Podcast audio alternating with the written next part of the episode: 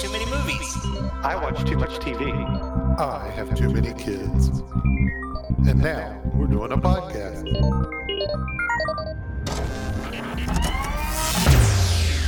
The Discerning Geeks Portal.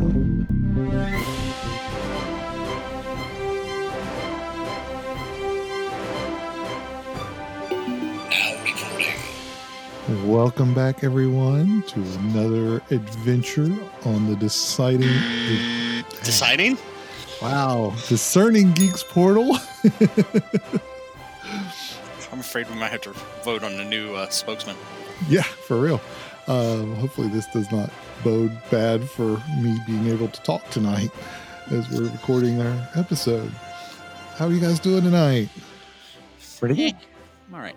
Awesome. Well, we're back together. Well, not together, but recording together. Another episode. And Todd, what are we talking about tonight? Okay, tonight we are reviewing the movie The Last Starfighter. Alex Rogan, a teenager living in a trailer park, beats the Last Starfighter video game, only to find out it's actually a test of the real thing, earning him a place in an intergalactic war as the actual Last Starfighter.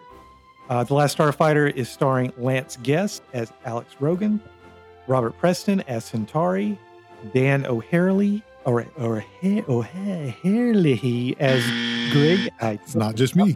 Yep. Nope. Didn't pronounce that right at all.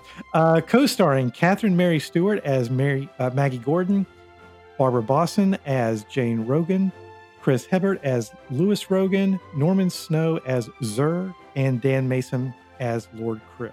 It was released on July 13th, 1984, with a rating of PG. It was written by Jonathan R. Betuel and directed by Nick Castle. Where you can find it, uh, most typical streaming services have it. Unfortunately, it's not just automatically included with, you know, Netflix or HBO Max or something like that. But most streaming services have it for around $3.99 to, to rent right now, or uh, I think it's $2.99 or $3.99 to rent, and somewhere around $12.99 to $14.99 to buy. And I don't have a whole lot of trivia for this, but I did notice during the closing credits that there were two Star Trek actors in there. Now, one I recognized along the way, one I didn't. Wil Wheaton is supposedly in the movie and is credited as Lewis's friend. So, Lewis, the little brother, apparently somewhere along the way he has a friend on screen. I don't remember him, but it was Wil Wheaton. Now, the one I did recognize was the hitchhiker. And the hitchhiker is on screen only for a few moments in human form. It's actually an alien that's been shapeshifted or has some kind of cloak or something. And the weird thing is, just for those few seconds, I could tell that it was Marc Alaimo from Star Trek. He was in about four episodes of Star Trek The Next Generation, probably best known for playing the first Cardassian in all of Star Trek, Gul Set, in the fourth season episode The Wounded. And they must have liked him as a Cardassian because he went on to play the Cardassian Gul Dukat as a recurring role in all seven seasons of Star Trek Deep Space Nine.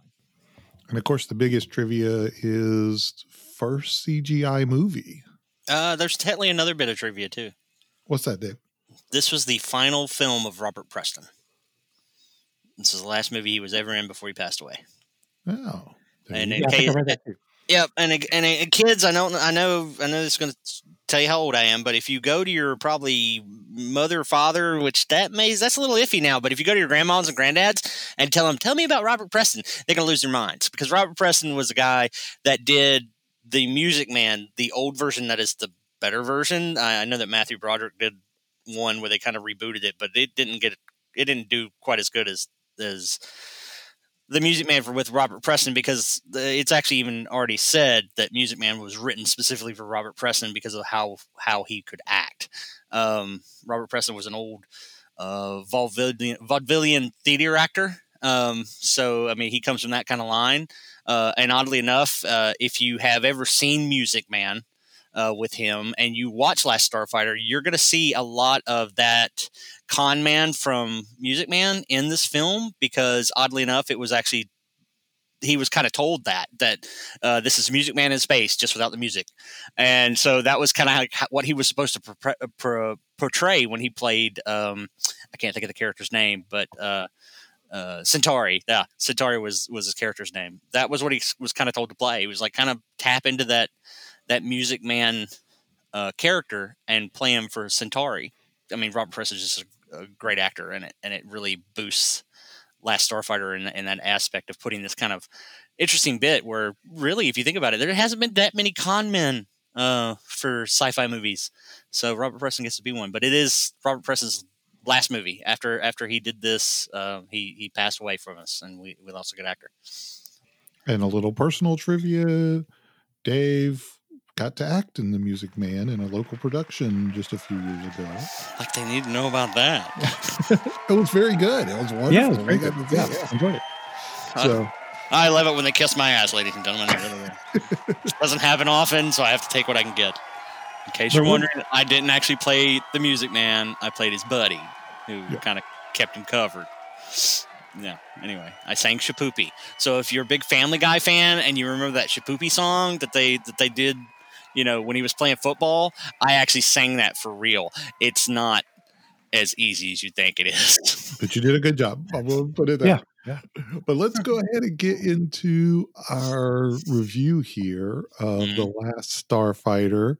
Um, I Well- know, Dave, you were pushing for this one, and Well, I, I, I enjoy it. I, I really, I've always enjoyed it, and and because you've already mentioned CGI, I'm sure that people already are, are doing exactly what I did, and I think we should just go ahead and jump into it. Welcome to FX Talk with Dave. Now here's your host, Dave. When I watched the film, as I told you guys earlier, I actually had a a, a making of on my DVD for Last Starfighter, and in that making of, they explained how they used a Cray supercomputer to do a lot of the graphics, uh, to render all these scenes, et cetera, so forth, and how it was uh, the the stepping stone of the first uh, film that was trusted with a pure CGI aspect. And yet, I'm pretty sure there's a lot of people sitting there like I am right now, or I was, that said, "Well, wait a minute, when did Tron come out?"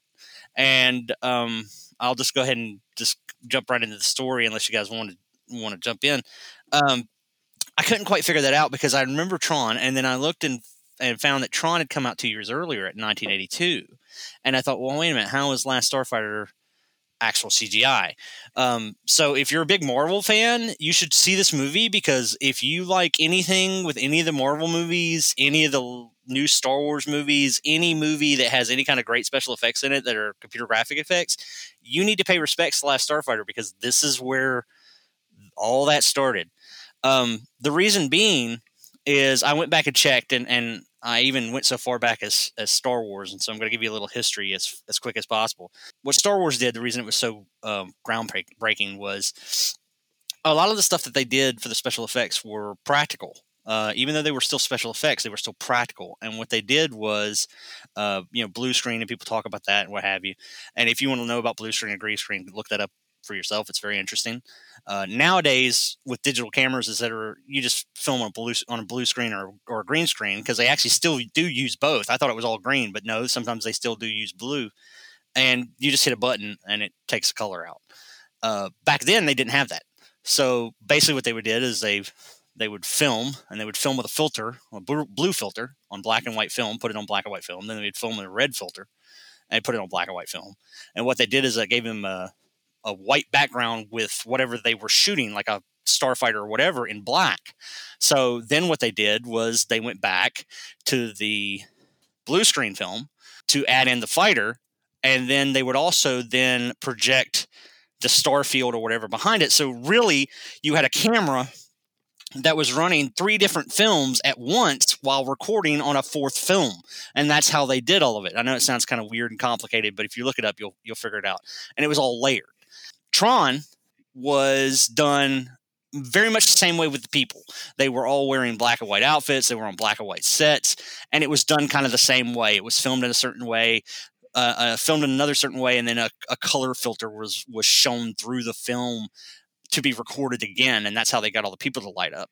Now everything in the background the carrier scenes the light cycles the the the effects you saw the landscapes those were digital though it was computer graphics however what CGI is actually defined as is the ability and function of using a polygon or triangles to create something that not only is animated or can be moved as in Last Starfighter, which things moved in Tron, but it was digital animation in Tron. It was not actual CGI. Digital animation was you literally did it like animation. They had to figure out the mathematical equation for X, Y, Z, and everything else to get the cycles to move, the the ships to flow through the through the digital background, et cetera, and so forth. And so it was really truly digital animation in Tron. It was not actual CGI. Last Starfighter was the first one that came up with actual CGI, where they using the Cray supercomputer, they were actually able to create a wireframe ability to where they could actually map out how they wanted the shot to look before they ever rendered it. it used to be you had to wait render it. And if somebody made a mistake, you had to scrap that whole piece of film because it was trash. You had already printed it. So you had to go back and start all over again to get everything to work. Last Starfighter did not actually have to do that. They could actually go through and using a small monitor, uh, even though it was very primitive for what we have now, could render everything into a kind of a wireframe that they could actually say, well, we want the ship to move this way and we want it to look this way and we want it to dive down this way so that it looks like it's actually moving and and reacting to the environment. And once they were happy, at least with the wireframe model that they could do, that's when they actually had the computer run and create the polygons and create it. So that is why, and I didn't believe it first either until I started doing this research. That is why Last Starfighter is actually the very first CGI film and started what would eventually become what you see now with Marvel and Star Wars and uh, all all of your great like holy crap how did they do that? It all was born with last starfighter. This has been fx talk with dave.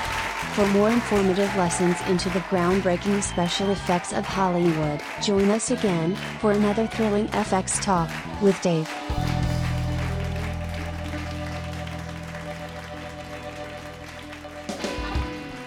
So how does and I'm just kind of curious to get your guys' permission or, or well again talking not a good thing tonight.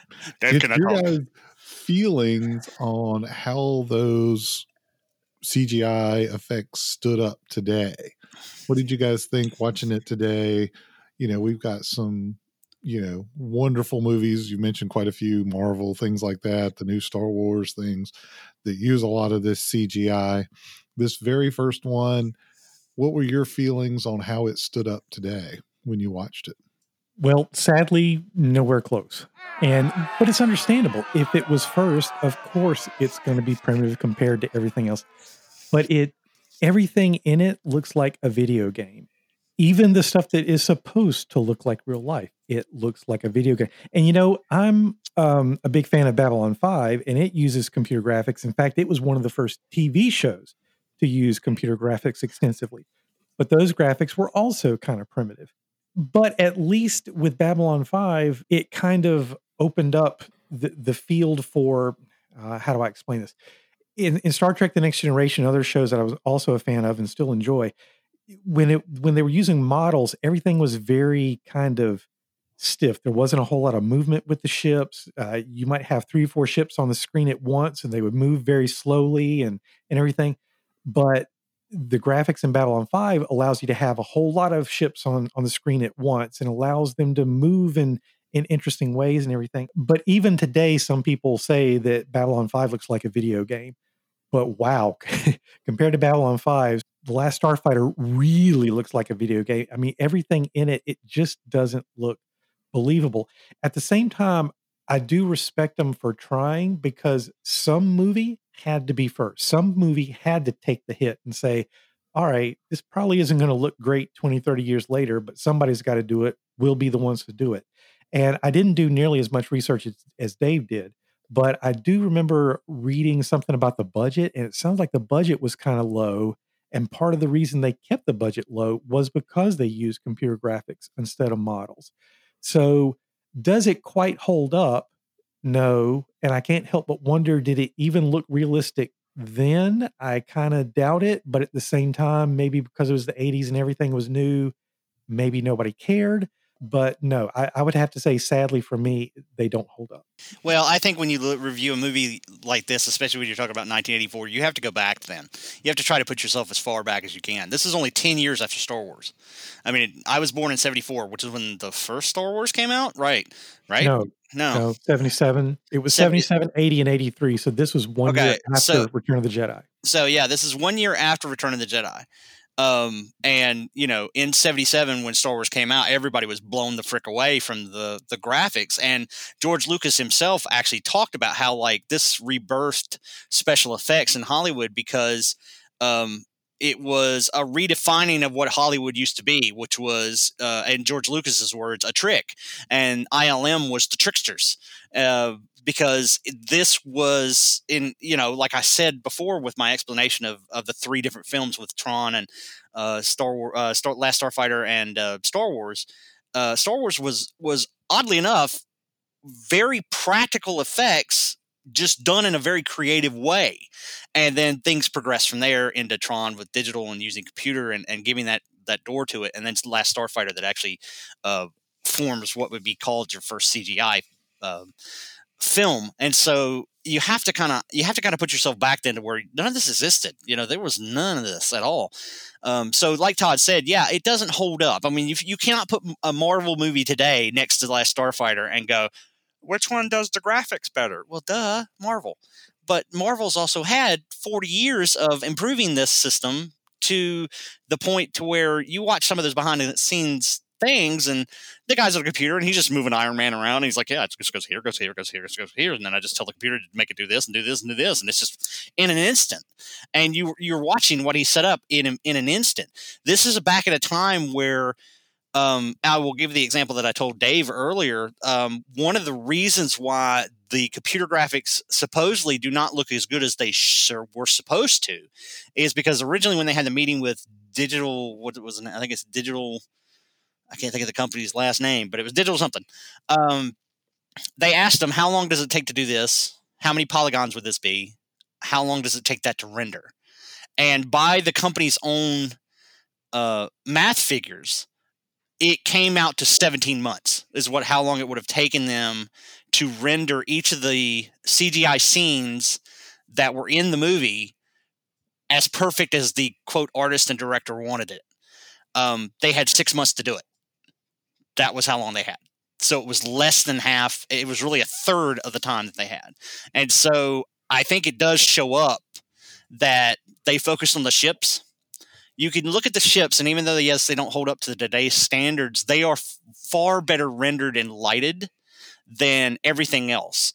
And it was because of time. It, it, it was, they just, at that time, even with a quote, cray supercomputer, you couldn't render it fast enough to make the deadline for the film of when it had to come out.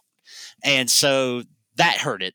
But then it is also one of those where, you know, hey, you got to put yourself back in that in that in that period. I think compared taking all that into account, I think it does hold up well. Um, I think the ships do hold up well. Um, I do know that obviously it was made in some sort of a game because if you actually watch the credits at the end, it talks about game available from Atari Incorporated, which I thought was funny.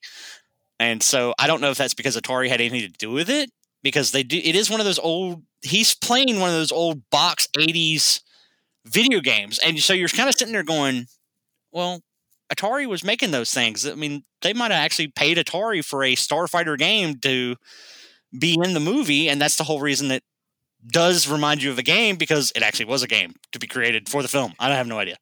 Um, but I think if you actually do look at the the ships, I think the ships do hold up well. Yes, the background doesn't. Yes, the base doesn't. None of that stuff does. You can tell when it goes to CGI from practical. But I think when you're really looking at the Gunstar and when you're really looking at the the little cargo ships, and I think when you're looking at the fighters of the of the Korg Empire, uh, I think they they do do decently well. Yeah, That's and, me. and so I will throw in there too, and this is one of those just a lot of times we forget. You know, not only are we talking 40 years of computer graphics, we're talking 40 years of computer development. I mean, I've got more power in the l- little laptop that I'm doing this podcast on than they had in this supercomputer. So we're talking about, you know, supercomputer, super for the day. I mean, the reality is what we can do now on a laptop, rendering these same kind of effects with the right knowledge and the right software. They didn't have any of that. They were writing the software to put it all into place as they made the film. Oh yeah, I mean, uh, what is it? Uh, the Apple Movie Maker, uh, Yeah. if I'm not mistaken. You can do blue screen and green screen with your laptop computer if you have Apple Oh, yeah. movie maker on it. Um, this was a process that, you know, like I said, when you when you hear me describing it for what they did in the original Star Wars, you you literally needed a camera that could that could shoot and display three rolls of film, one with black and white with a with a cutout, one with a background, one with a foreground, you know, and then record it on a fourth roll of film. In other words, technically Star Wars is actually four movies. You'll have a black and white movie that will just be white background with like cut out models, and then you would have one that would just be a background with a with a hole in it, and then you would have one that would just be a foreground with nothing behind it. And that was that was like the three original films, and then what you saw was the fourth reel that was actually putting all three of those together, filming them at the same time. And now you could just go, uh, uh, let's just put a green screen behind this guy, and let me just click and remove the green. Oh, there's our dude. All right, let's put him in space, and then it's click, click, click, and you're done. And so, I mean, don't get me wrong. I'm I'm not trying to like say that Todd's wrong. That's not what I'm saying. I'm just saying that sometimes you just have to kind of look at things as being what they are, the milestones that they are. And I don't know. I, it, it- to me, it's still actually impressive. Um, mainly, I think a lot of it has to do with the physics, which we might get into later. Uh, yeah, and I, and I want it to this to be a review of the podcast and not necessarily all the technical aspects, but we've kind of done about twenty minutes on that, anyways. I'm somewhere in between. There was part of me watching this movie again, and it's been several years since I watched it. That was wow, this looks better than I remember it. There were some really, I was like, you know, I remember this being kind of cheesy and and cartoonish looking, and when I watched it, and that was just probably my faded memory. I was like, wow, this is better than I remember it. Does it still kind of have a little bit of cheesiness to it and and not necessarily hold up to the effects of today? Um, yeah, so I can see where where where Todd comes from with that. But you know, overall I was impressed kind of thinking back, you know, that you know, wow, it looked better than I had remembered. So I want to kind of change gears a little bit you know, yes, the the effects are important, and this was a groundbreaking movie because it had the CGI, so that's why we spent a little time talking about it. But I do want to really delve into the movie itself. One of the characteristics of of a movie is more than just its effects. You can have all the effects that are are possible, and it still not be a good movie. Um, so I want to know what you guys think, kind of in general, how this movie what it did for you. Was it good? Was it not? Did you like the plot? Did you not? Um, what are you thinking? Let's let Todd give us some more. What you think? Oh, you don't want me to go first? I do. I do. I really do want you to go first. No, you don't. You really don't. You- You're you're going to make me, aren't you? Fine, I'll save Todd, and I'll just say what he was going to say. The plot is basic. This is a very basic movie. This is a a uh, kid who wants to get out of his bad situation. He lives in a trailer park, you know, in in Bodunk, California. Which, by the way, to be honest with you, this is what I actually wanted our podcast to be called. I wanted it named after the trailer park in this movie, which is Starlight Starbright, and the other guy shot me down. But anyway, that's that's another story. That's a behind the scenes thing that, that was one of the reasons I wanted it because I wanted to see how many of us of us real geeks would get it. Because oddly enough, if you actually look at the Rotten Tomatoes score on this, this is still like a seventy percent. It's like an eighty percent critic and seventy percent or sixty nine percent fan like. This is this is a movie that either has just retained its enjoyability or it's maybe gotten a cult following, which probably has because it is it is what it is. But it's not like one of those films that was bad. But the the plot is basic. It is your basic um, kid wants to become something. Um, he seems like he just wants to get out of the trailer park and live his life, and it just ends up that he ends up, you know, saving the galaxy, as well as a, a general kind of love story. There are certain aspects of this film that I do actually enjoy, and I'm not sure if it was done before this film or not. Uh, but it's it's funny how we have already talked about like these other movies that came before it but yet sometimes you have to take those into account when you're doing a film. And these guys were brutally honest about it. Um, as Todd said, uh, what was it? Star Wars came out the year before this, like Return of the Jedi, Mhm, um, and they they knew that they knew that in their head that Star Wars had just come out, and if they did what they were originally thinking about doing, it really would have been a total Star Wars ripoff, is what they thought. So they added the idea of, well, if these people are, are technologically advanced enough to have gun stars and are technologically advanced to have these kind of video games that are that are out there to find starfighters, they ought to be technologically advanced to cover where people have gone. And so they added the beta unit. And what that allowed was a camera function and action in the story in which you could cut between fake Alex uh, being this teenager in the trailer park on top of being a beta unit that has no idea about human nature, as well as the space stuff to balance it out. And I don't know if they did that, in if they've ever done that in a film before. I would assume that probably the mechanic has, but I'm not really sure. But I do know that to me, I think that helped it a lot. That you could check in between the two because there's just some humorous moments with the beta unit of imitating people and making mistakes and things along those lines that just I think play into it. I don't know if I covered anything that Todd was thinking about saying. No. What about you, Todd? What do you think? Okay. I, I think I can sum up. Well, let me say, in many ways, this movie and its various components remind me of a very simple quote from Star Wars A New Hope. Almost there. It's almost, did you hear that? Yeah. It's almost there. The story, the characters, dialogue, special effects, makeup, props, everything is almost good, but not quite. And in the end, it ends up being a movie that's almost charming, almost fun, almost exciting, but not quite. And every time there's one thing in the movie that kind of elevates it a little bit, then there's something else in that same category that brings the average down later. And it's like I it- every time I thought, oh, it's getting a little bit better, then there's something like, oh, oh, that's kind of horrible. And it in the end, it it didn't totally work for me. At the same time, I want to emphasize that there's n- no single component anywhere in the movie that's terrible either. And then we've we're already talking a little bit about uh, about comparisons to Star Wars. There were times I also felt like it was a little bit of a combination of Ender's Game and Star Wars: A New Hope, kind of thrown into a blender. So I- I felt it was kind of tropey and and Well, not totally original. W- wait, wait till I throw out the whole enemy mind theory, Okay. which I don't know if I can, but it, it, I just find it interesting that. Well, uh, go ahead, Dave. So I'm curious because you kind of say it's tropey. I don't know. I wonder if it is because in many ways this predates a lot of the tropes that we we see. It set those tropes. Um, Maybe it's the first trope. Is that what you're saying? yeah, I, because it's because it's right, the right, right. I first mean, ripoff. yeah, It it doesn't it doesn't get the blame. well, I mean, I no, I see what you're saying. I do see what, what you know that where you're Which saying. technically the um, first ripoff of Star Wars was Battle Beyond the Stars, but that's a completely different discussion. Um, but Well, and know, when, when was Ender's Game written? Uh, in the eighties. Yeah. They probably didn't know about it yet because I think it was about the time this movie came out that I think Orson Scott Card printed it. I don't have a book with me, but I think it was Okay, close. well- Yeah, actually, Ender's Game was released in 1985.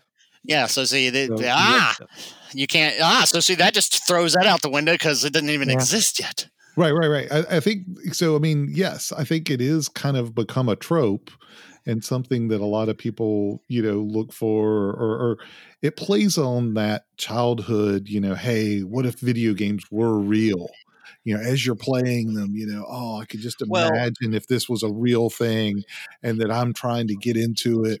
And, and you suspend that disbelief while you're playing and, and you make it a little bit more real and i think that that has become a trope i mean even you know um ready player one you know and now there's a sequel ready player two you know the book is out yeah there's a Oh, okay. ready player two i think that that same author author Cline i think is his name you know, Yeah, also wrote another book, Armada, and it's the exact same thing. You know, it's hey, these video games are training us to fight a war against these aliens that are coming. So they are tropish now, but in many ways it wasn't a trope then. This was creating that trope. It's it was creating that story that a lot of them have fallen off of, uh, come off of later.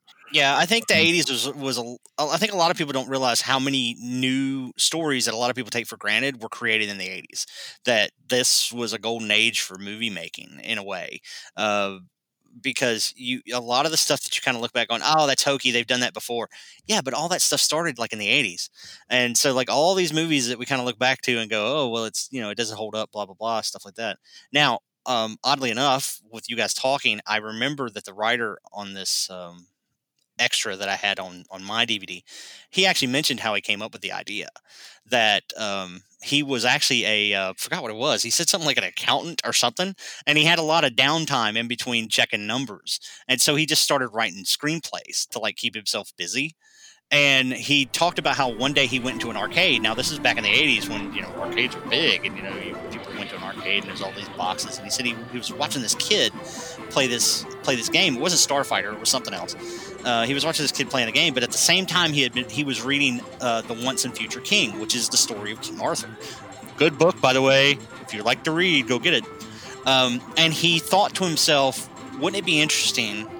Which is the whole reason why the movie has an Excalibur reference, uh, because it. He thought, what would ha- wouldn't it be interesting if one of these video games was if somebody beat it, it was like pulling the sword from the stone and you accomplished something that you didn't even realize that you had done. And that's where the whole thing started. And he started talking to his buddies and this was like i think the director's first time filming anything. I mean this is a bunch of these guys in this movie this was the first time they ever did anything. And it all started with that with with him reading that book going to this arcade and having this idea of what if what if somebody was playing a video game and when they beat it whatever happened actually came true. Like you know if you became king or if you you know uh, oh you've proven yourself which is funny enough because oddly enough this has actually had a real life application. Um, when i was working because i used to work for a game store which no longer exists not gamestop sorry i worked for electronics boutique which was a hell lot better.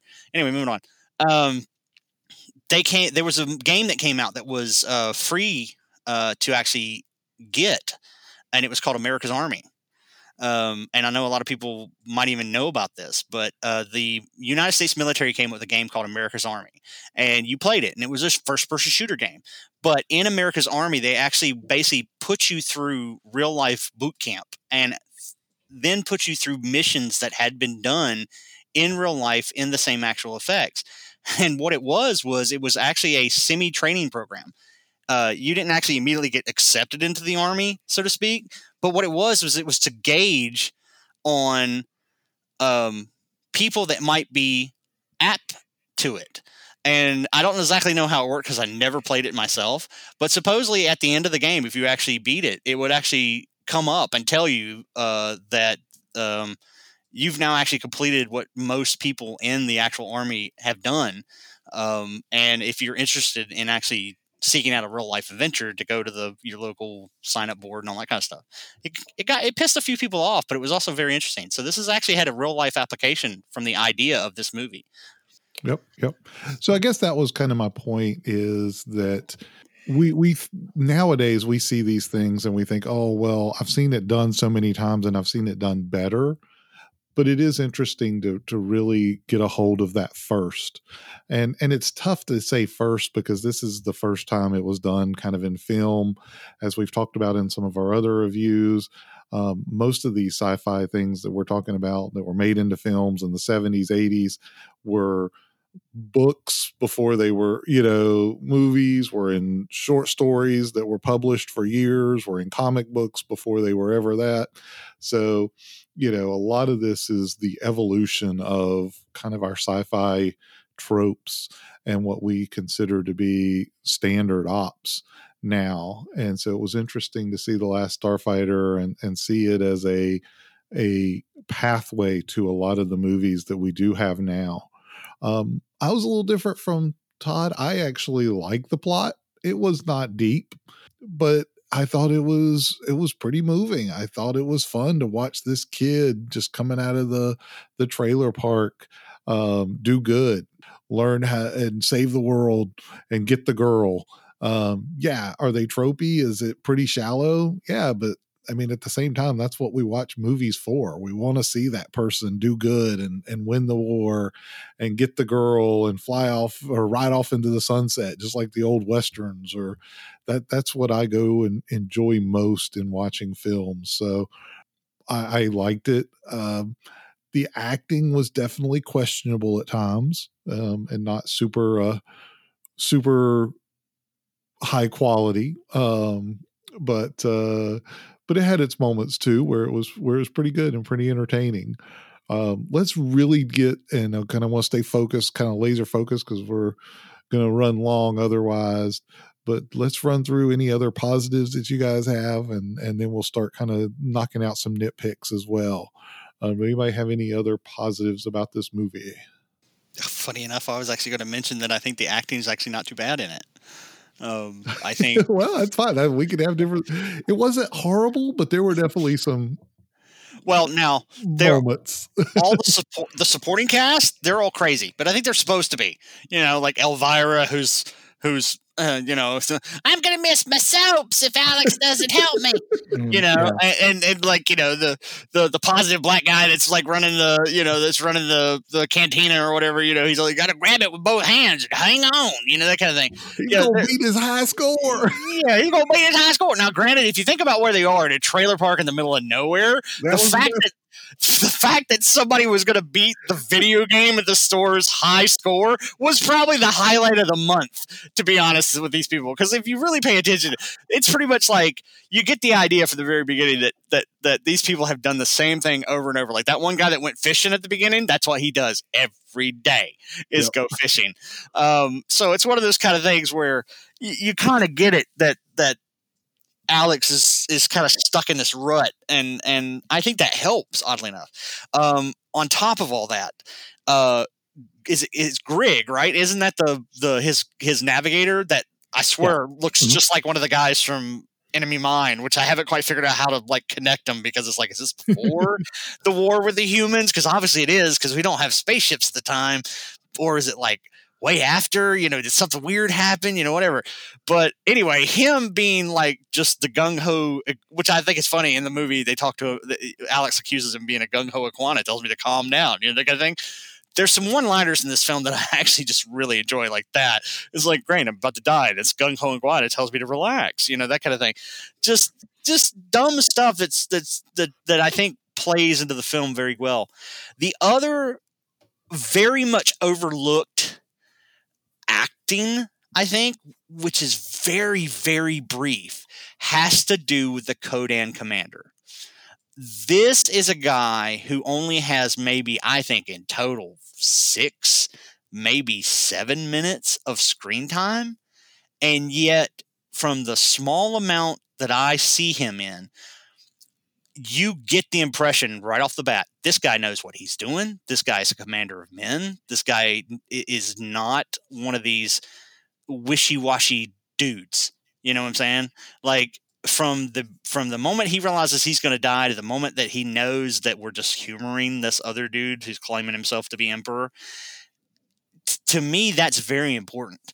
Uh, in which you have a seasoned commander and he's not a fool and it's one of those where had certain little things changed and and maybe they didn't have this job of a kid who thought he was going to be emperor of the of the known world or whatever uh, by using the Kodan to invade.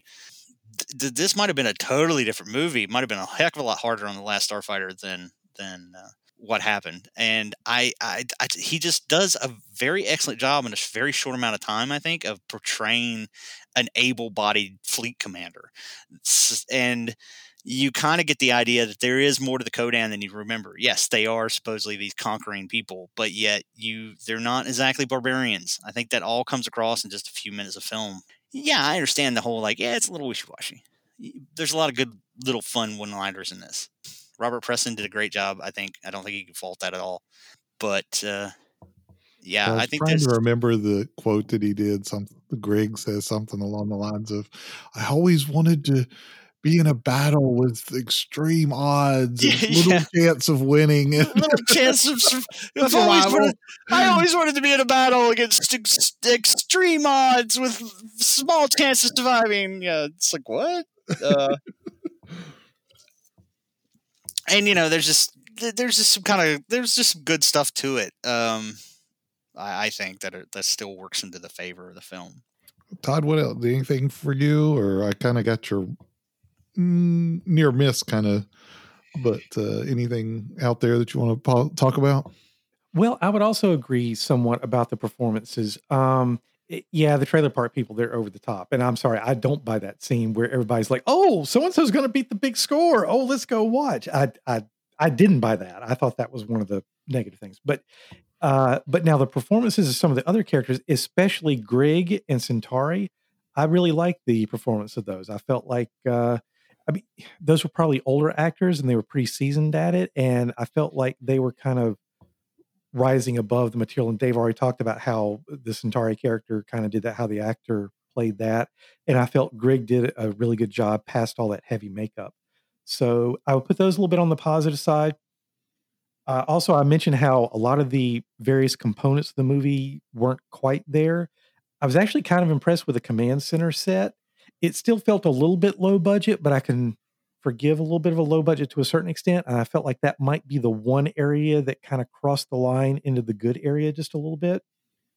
Uh, also, going back to the characters, I really like the character moment between Alex and Grig when they're in the ship, but they're kind of on standby a little bit and they're sharing photos of their families back home. I thought that that was a nice character moment. And then uh, I liked it when Alex returns back home. And at first, of course, everybody's going to see Grig, and I think somebody says, Oh, it's a monster. But then Grig acts very genial toward everybody, shakes everybody's hands, and then everybody's like, Oh, he's not so bad. And I like that there's that moment where the humans kind of accept him after that initial shock wears off. That yeah, he's an alien, but he's he's okay. So I thought that was a nice moment too. Okay.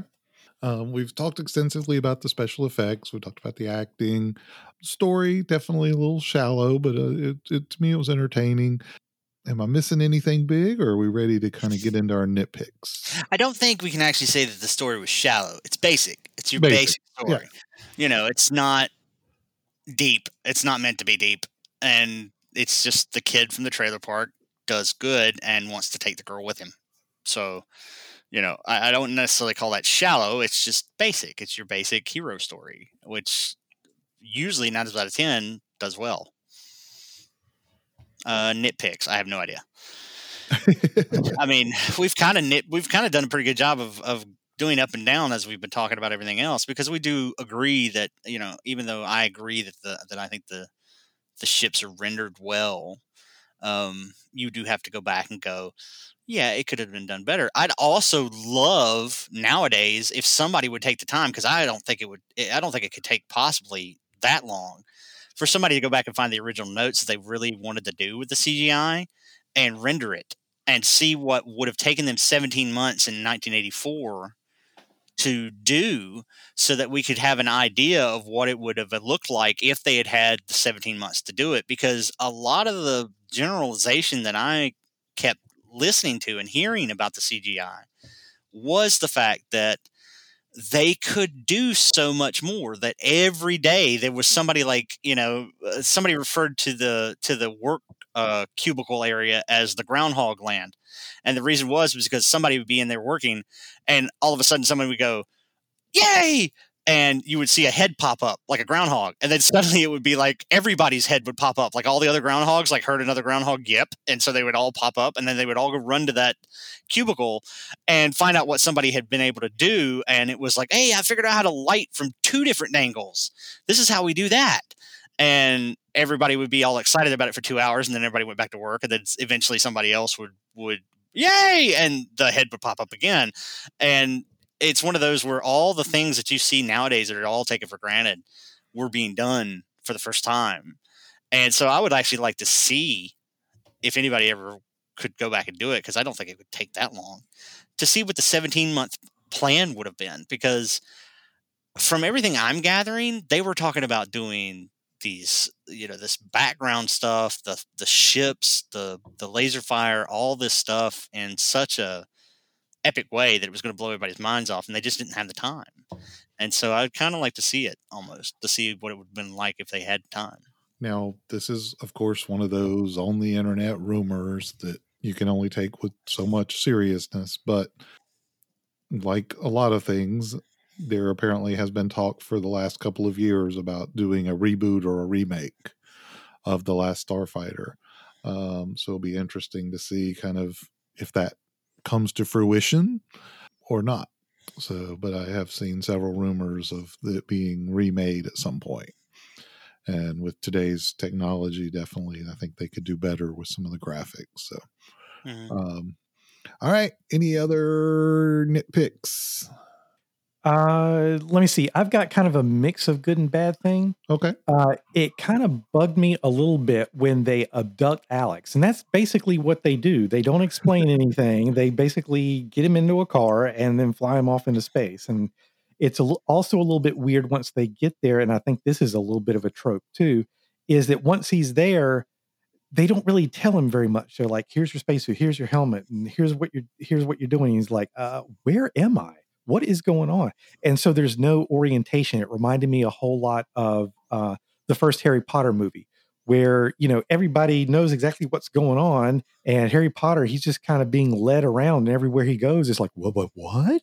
Magic is real. It's like he's bug eyed the whole time, and I, I, felt like that a lot uh, with with Alex. You know, not being told anything. I mean, he's literally in this meeting with these other pilots, being told about going to war and he doesn't even know what's going on yet. But I was also kind of sort of impressed when, kind of off camera, he told them, guys, I want to go home. And they didn't force him against his will. They were like, all right, fine, we'll take you back. And there's that scene where Centauri is is in the ship and he's taking him back home. And uh, now I think that kind of slows down the movie too. That you see this stuff from outer space and you got to go back to Earth, and then you end up going back, and you know eventually he's going to go back. So it's kind of like a little bit of a stall tactic. But at the same time, I appreciate that they didn't force him into anything either, especially since they didn't do a good job of the orientation. Well, I I think that a lot of that gets solved with Grig too, where you know he kind of gets out of the meeting and and you know he's trying to catch up with Centauri to be like, dude, what did what have you done to me?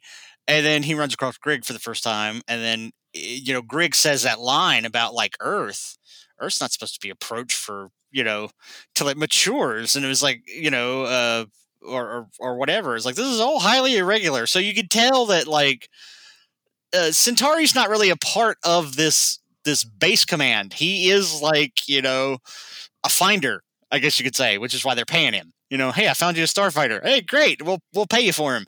But he's also not exactly following the rules by finding them, which is the whole point. And, and he's playing that music man, flim flam artist, yep. kind of doing it. So um, he is a very interesting character. I really like that. What else you People got? think it's dangerous to you, and then of course the guy's head melts, and you're like, "What?" Yeah.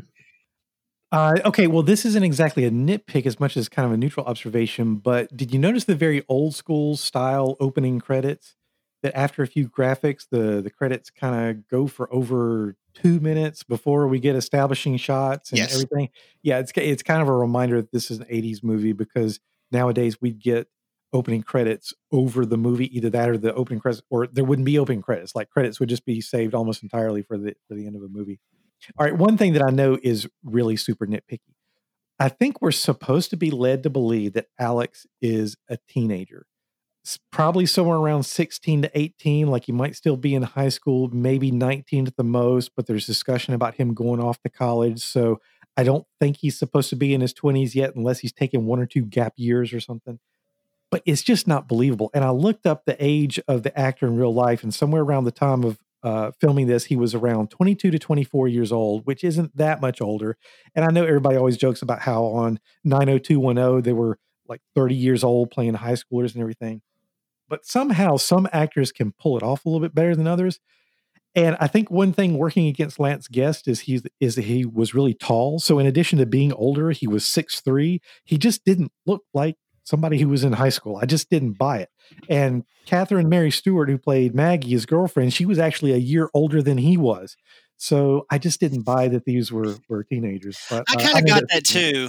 I, could- I, I, I, I will say that I kind of got that too. I never thought of him being a teacher. I always thought him like twenty or so. But I guess I always forgave it in the back of my head because Yeah. I never really took it that they were still in school. I kind of took it more like this was the summer. You know what I'm saying? Because none of them act like they were at school. They were all like going down to the lake every day. They were doing other things. They weren't really going to school. They wasn't talking about going to school. They weren't really talking about doing a job. They were just having fun. And I kind of was like, that's kind of the impression I got that if they were in high school, they just graduated, which is why he's looking for for a college uh, to go to. But I, it's also one of those where, you know, he's a trailer park kid. You know, you have to kind of st- stop for a minute and think he probably ain't got a lot of money because at one point it talks about a loan. He's waiting to hear about this loan, so I guess he can go to a better school. And uh, excuse me, I'm drunk. And uh, I, don't know, but I, I do get that. That no, it doesn't seem like it's. Unfortunately, it doesn't look like it's. It doesn't feel high school to me. Early twenties, yeah, I get, and that kind of makes sense, seeing that he was that old. But I don't know. I, I guess I kind of always forgave it in the back of my head.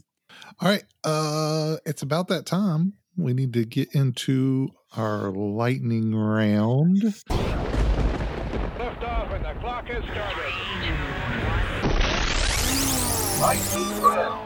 Da, da, da, da, da, da, da, da, Yeah, da, da, da, Todd puts in the fancy sound effects. We don't have to make them.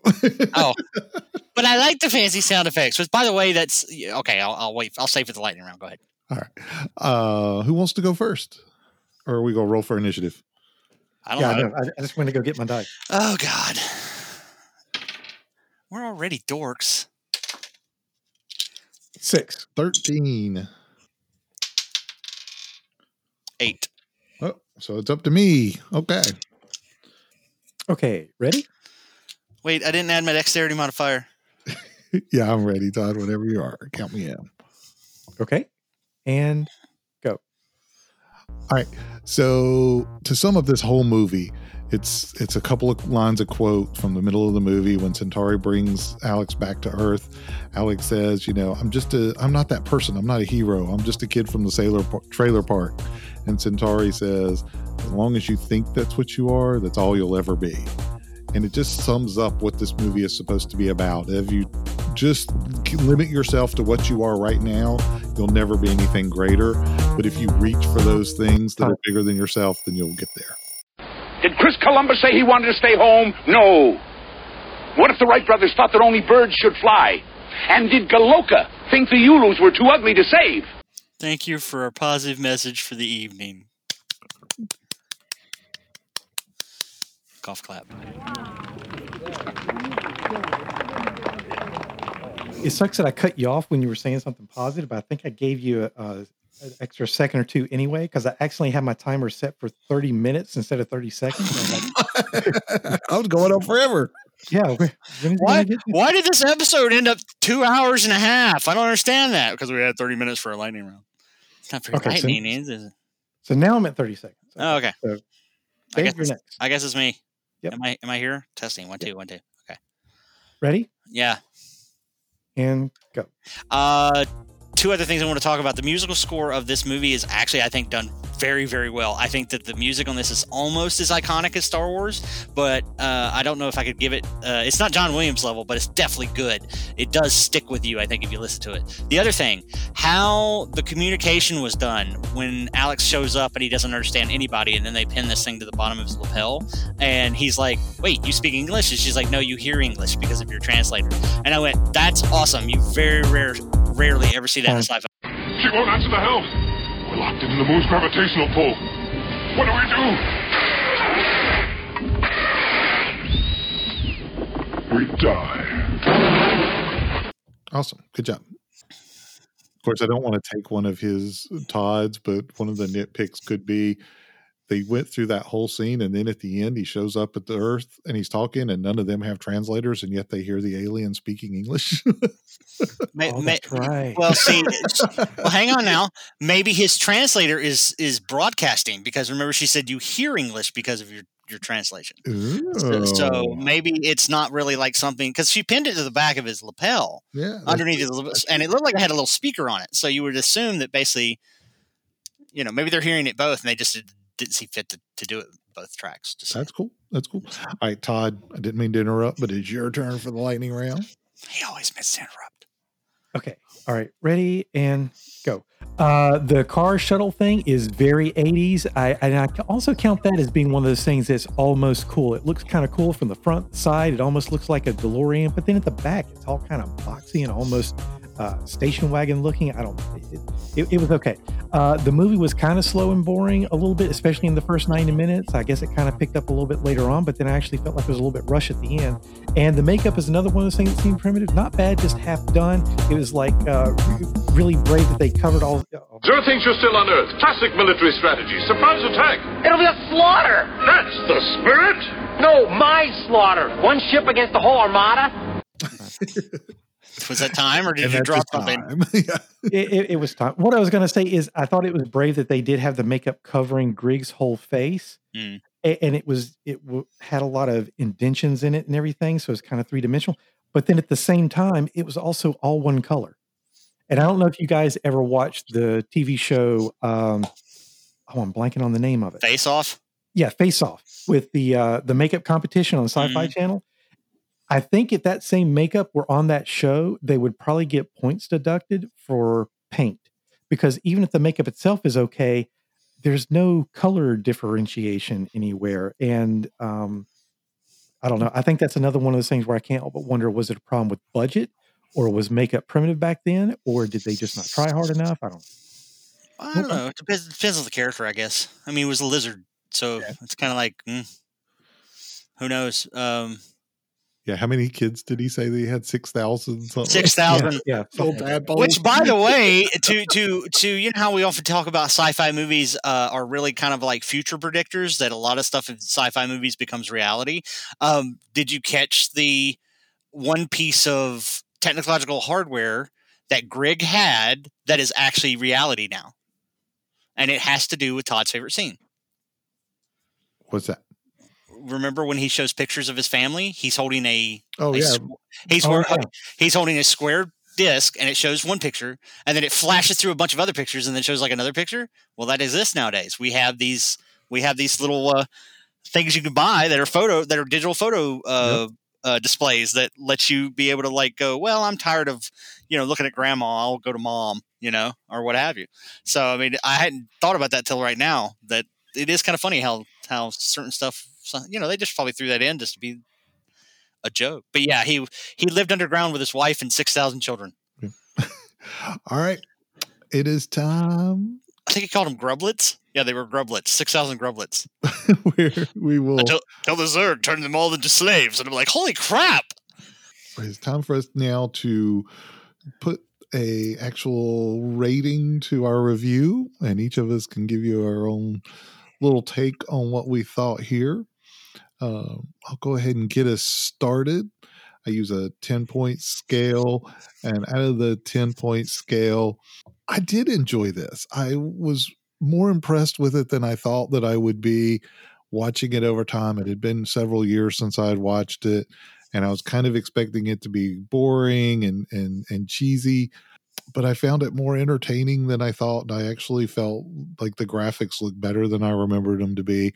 So I gave it a very strong eight out of ten. Wow. Okay. I gave it three pineapples. Not your turn yet. Oh, sorry. Todd, what you got for us? Well, I've kind of said everything already. It it was Almost there. it I I wanted more and I felt like the movie had a lot of potential and Stay on target. just- yeah, it just didn't quite make it. And it almost did. And I, I can't and I know I sound like a Gruntmeister general and I hate to because I know that this is a beloved movie and kind of a classic and everything. And I can't emphasize enough, nothing about it is terrible. Even the graphics that I feel are kind of primitive even that's not a deal breaker by itself. It's just the fact that everything else doesn't quite make it either. So in the end, I have to give it a letter grade that represents not quite making it and kind of disappointing me. Sadly, I've got to give it a C. Well, that's actually not too bad. Not not with us knowing you, uh, because I can understand this. I mean, it, it was a movie ahead of its time in a way. Yeah, the story might have been a little weak or whatever, but had this had Last Starfighter probably been done 90, 1990, 1991, you probably would have had graphics that would have been at least been like, "Wow, that's pretty cool," you know um, in just that short short amount of time. And I think that's kind of probably what you're trying to get at, Todd. If I could speak for you a little bit, which is it, the reason it was almost there was because this had to be the movie that created what got there, and it was one of those where it was just just a movie out of time. If it had uh, if it had probably been done, I mean, if they do reboot it, oh god, you know if they do reboot it and they hold true to the story because i think a lot of a lot of people one of the mistakes i think hollywood does is they'll reboot something and they think they have to change it. And i think that's the worst mistake hollywood can ever do when you're re, when you're rebooting something because that's not a reboot to me. That's a redo. And redos tend to suck reboots where you're actually nope it's the same thing. We're doing it over and over again. We're just going to make it more more of what it should have been. Those tend to do good and i think that's what it is. Um, as far as my rank goes, uh, this is a total fun movie. You know, I'm not big on numbers and letters and that kind of thing. I could give it, I could be like, hey, 10, whatever. Three pineapples, doesn't matter. That's not how I do it. I do it basically on a money monetary basis. Buy this film. It's cheap now, too. Um, in fact, I actually think if Fandango will ever get their purchase thing uh, working again, it's actually only $10 on Fandango now. Uh, so you can actually save a little bit, of, a little bit of money for, if you want to buy it for your video library. Um, but nine times out of ten, if you find this film and you like it, buy it because it is just fun to watch. It it does still hold up in that manner. So this is a total Saturday movie.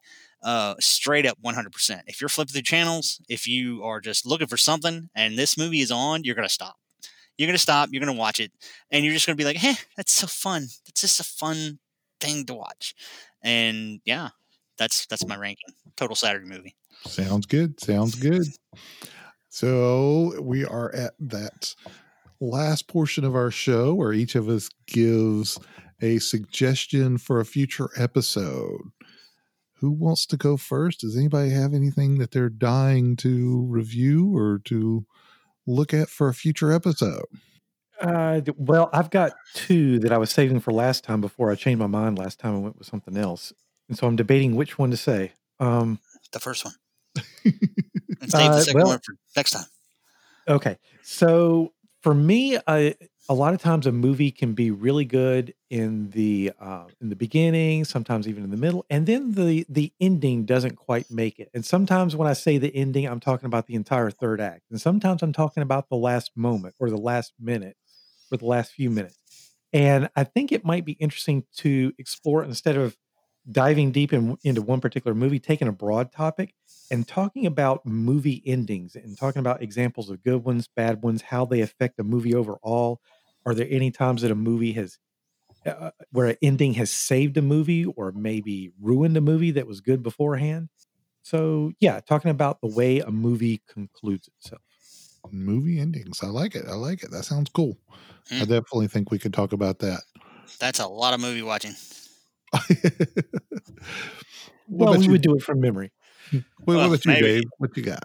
Well, you know, I could always go with something easy, like you know, I could say Rollerball again, or I could say Aliens. You know, something something along those lines. But I, I, I kind of got to thinking about this, and I just thought I'd piss people off, and I think we should go and review the only DC movie that is worth a damn, which is Shazam. Shazam. Shazam. Shazam is the only good DC film. Now, I'm not talking about the Chris Nolan days. Don't get me wrong. We're not talking about that Batman. That Batman was awesome. I'm talking about after Chris Nolan and DC decides to do the whole like little um, you know, Justice League, let's see if we can do what Marvel's doing thing. The only one of those movies that is worth a damn, which is Shazam. Shazam. Okay. Okay. Uh, so so you don't think Wonder Woman is good? No, one the first Wonder Woman is okay, But when you compare it to Shazam, it's Shazam's actually better. Oh, Okay. oh. And and, and I have reasons for it, but Oh. and it's not a, it's not the cast aspersions on Wonder Woman because we know eighty four. Mm. Um, yeah, did you guys see it? No, because dude, when you come to me and you go, so I saw Wonder Woman eighty four, and I went, so what'd you think? And your first words were, mm, I didn't Right. even, I didn't even bother. I didn't even bother, Todd, because you have to understand that I trust you enough to go that if you literally, physically, in a open air environment or slash public event, like you don't owe anybody anything, go mm, about a movie, I'm not even going to bother. I'm not even going to have to. I don't even have to worry about it. I didn't really have that much to worry about going to see it anyway, and that was just the nail in the coffin. I don't want to see that crap. Why? Because if Todd goes, mm, it sucks. All right. All right. I'm gonna throw one out there. I'm gonna change our pace a little bit and, and go Elf. into early fantasy. Early fantasy. Oh, are we doing Legend? And I'm going to throw out there, and I, I've been batting around a few that I'd really like to to re, for us to review, but I want to go with one that I think has probably one of the strongest story elements, and that is Ladyhawke. Wow. Ladyhawke. Okay. I, was Uh, Matthew Broderick even legal drinking age in that movie? I don't think so. Very. I'm not sure either. That's that was something that like we watched in film school at summer school or Yep. summer enrichment school when we were like eight. or in 10. middle school or something. Yep, yep. So All I know Uh, is we got on a bus in the summer, went to Mount Tabor, and watched old films, and we thought it was the coolest thing ever.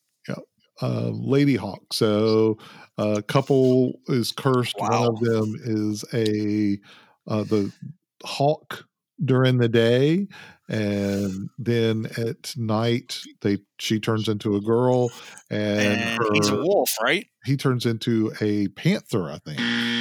Is it a panther? Yeah, I can't remember. I'll have to go back and look. Um, Do you remember having to get permission because they were actually going to show uh, Alfred Hitchcock's Rear Window, and we had to get permission from our parents to watch a quote horror film? I do. Yep. But anyway, so that's- some Sorry. suggestions for future topics. We'll definitely um, hope to dun, dun. Hear from you guys out there listening to us. Give us your suggestions. You can email them to us at discerninggeeks at gmail.com. You can throw them at us at Twitter at Discerning Geeks and on our Facebook page, the Discerning Geeks portal. So definitely, we'd love to hear from you. Comment, tell us what you want to hear us review or talk about. Let us know if you've got some favorites. And just so some of those emails might be less angry, it is a wolf that he turns into, not a panther. Okay, that's what I thought. I thought, it was, Okay. I thought it was a wolf. See, it's been so long I couldn't remember. Um, Yeah, it's all yeah, good. It's all good. If you like Ladyhawke, if you've ever seen it, then you know, let us know. You know, we we really ought to do Clue because that would be fun. Sorry. Hmm. did he you didn't like- Clue? Did, did you um Clue? Are you shitting me? okay, with that, let's end on a Okay, maybe I need to go watch 84 Wonder Woman now. Because if you ummed Clue, I'm like, what's wrong with you? Most fun movie ever. I, I think you guys maybe watched that a, a few years ago. I, I don't remember it being terrible, but I was just like, eh, I don't get it either. Well, remember, it had three different endings that were shown in three different places. There was the there was two fake endings, and then there was the actual what happened ending. All right. Um, so with that, we're gonna wrap it up and call it a night. One plus two plus one plus one. one plus two plus two plus one. No, one plus one plus two plus one. um, let's Sorry, we're totally off track now. Okay, wrap it up, Dave. let's wrap this evening up. Um, guys, it has been a pleasure. Um, I enjoyed the movie. I enjoyed talking with you guys about it, and I hope everyone out there just continues to enjoy whatever makes them a discerning geek. We're going to be famous. Yeah, Starlight, Starbright. We're Alex and Maggie headed for the stars. There's